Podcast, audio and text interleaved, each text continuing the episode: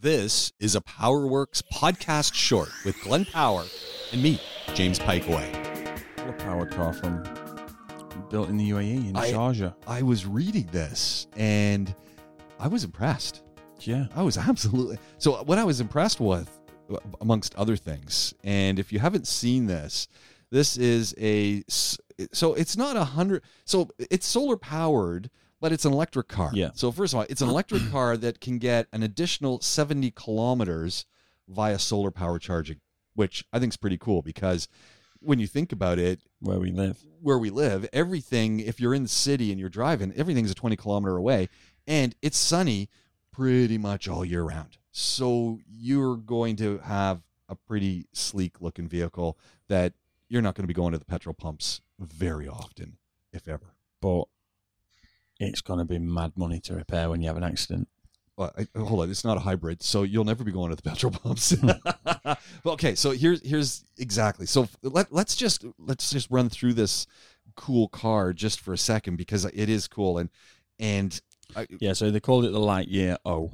yes. No, here's the first thing. Designed in Sharjah through their uh, science and technology hub, which is really cool, and but it's not being built in the UAE.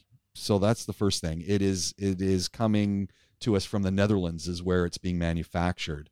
Designed here, put together in the, the Lightyear O being put together in the Netherlands.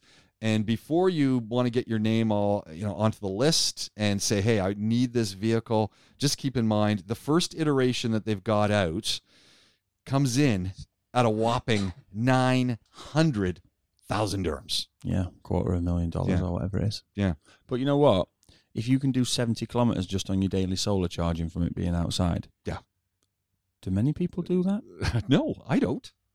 I don't. So you so, and and it says with an annual average annual yield of 11,000 kilometers. Yeah. Just to work and back Yeah, I'm thinking for free. For free. for free. You, Like- don't, you don't have to plug it in. Just it's kind of a it's still kind of a little bit of a joke for some people, but not for a lot. Where people are going electric and electricity is now it's weird, isn't it? Yeah. Everyone's going electric cars now. All of a sudden, there's an energy crisis. Yeah. That's strange. That's convenient. Everyone needs to charge their electric cars. Oh, and all of a sudden, electricity is five times more expensive than it was two years ago. Yeah, yeah. You know, yeah. like uh, anyone that into conspiracy theories, hit me up. But this, in theory, will do 625 kilometers on a full charge. Yep. And then an extra 70 in, a, in an average day of, of being in the sun.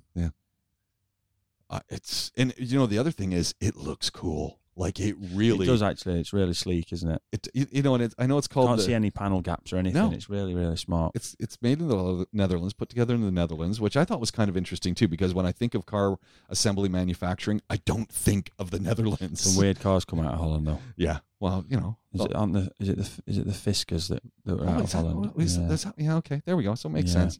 Sharjah Research Technology and Innovation Park, Hussein Mohammed Al Mahmoudi is uh, who's talking about this. And again, Sharjah doing some cool stuff. It's yeah, and they're going to partner up with the universities to do the testing and the R and D on it, Doesn't which is really make- yeah, cool. and the that- 500 units that they initially said they would make have Yeah. sold out. yeah, 160 kilometer top speed. Look, I mean, I don't. goes 160 kilometers? I, I- mean, I know there's people going, James. I never, I, I don't think I get up above 120 in my vehicle. I'm not even sure it goes faster than 120. This um, this just gives you the. uh, It's just a limited run cars, and as with all limited run cars, it's going to be expensive to fix. Yeah. when it breaks, but the cosmetic side of it, so the body panels and stuff like that. Not Yeah. only are they obviously part of the physical structure of the car, but they are forming part of the solar charging system. Yeah, d- like down the roof, down the hood, Yeah. front and back. I mean, so it you is end up one- getting rear-ended or having front end. You've got a Oh. massive, massive problem. That's it. You're done for. Yeah. Imagine what it's going to So, cost to replace these. it's because just they're all be- integral. Yeah, I mean, it's it's one of those, isn't it? Hopefully, it's a hopefully it's an exercise in. This is an idea. Let's make it, and Yeah. the next time, it becomes a lot more cost effective and, and a lot cheaper for Well, people to buy. So part two, 2024, 2025, they're saying they're going to be coming out with the the next edition, the more affordable range, and it's going to be the Lightyear 2, Hmm. $30,000 to $35,000 price range. I remember someone else saying about thirty-five thousand dollar EV, and that never happened, did it, Mister Musk? So About fifty thousand, aren't yeah, so that's what they're saying. They're hoping. We'll see. We'll yeah, see. yeah. I, I, more affordable Yeah. is always good. You know, it's it's the same old story, right? And this is exactly what what Mr. Musk did. When and hats off to Mr. Musk because he pushed everyone. Now you got solar cars coming out. We got solar power is a big issue. Yeah, we're going to have the the likes of Volkswagen and the likes of General Motors and the likes of Mercedes and the likes of BMW and the likes of Mr. Musk saying, you know what, I, I got to get on the, the solar power. cars with solar panels is not a new thing. I, I've told this story before. In the nineties, I was like five years old, and I remember seeing a Honda that it was blue, and it looked like nothing I'd ever seen before, and it was just covered in solar panels, Yeah. and it was like this is the future of cars. And I remember my granddad being amazed by it and showing me it. Nothing ever came of it, but solar Yeah. panels are now quite cheap. Well, that what that was the problem with you know 20 years ago. Solar panels were big, bulky. They weren't Yeah. very effective. Now they've gotten thinner. The, the you know the photo cells have gotten so thin, and Yeah. they're affordable. Yeah. and you can do a whole bunch with them. So it, it's, I think it's be cool. I'm really I'm really interested in this. Well, they're affordable for the time being. You're such a cynic. You're Well. such a. This is not the PowerWorks podcast. It's the Cynic podcast. well, ground down.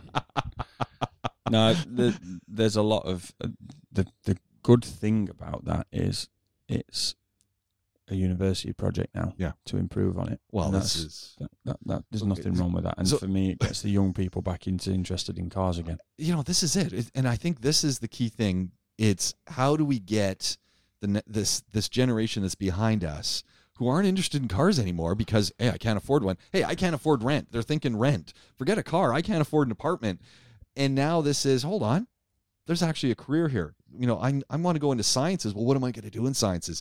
Hey, I want to go into automotive engineering. I want to go to into photocell engineering. I want to go.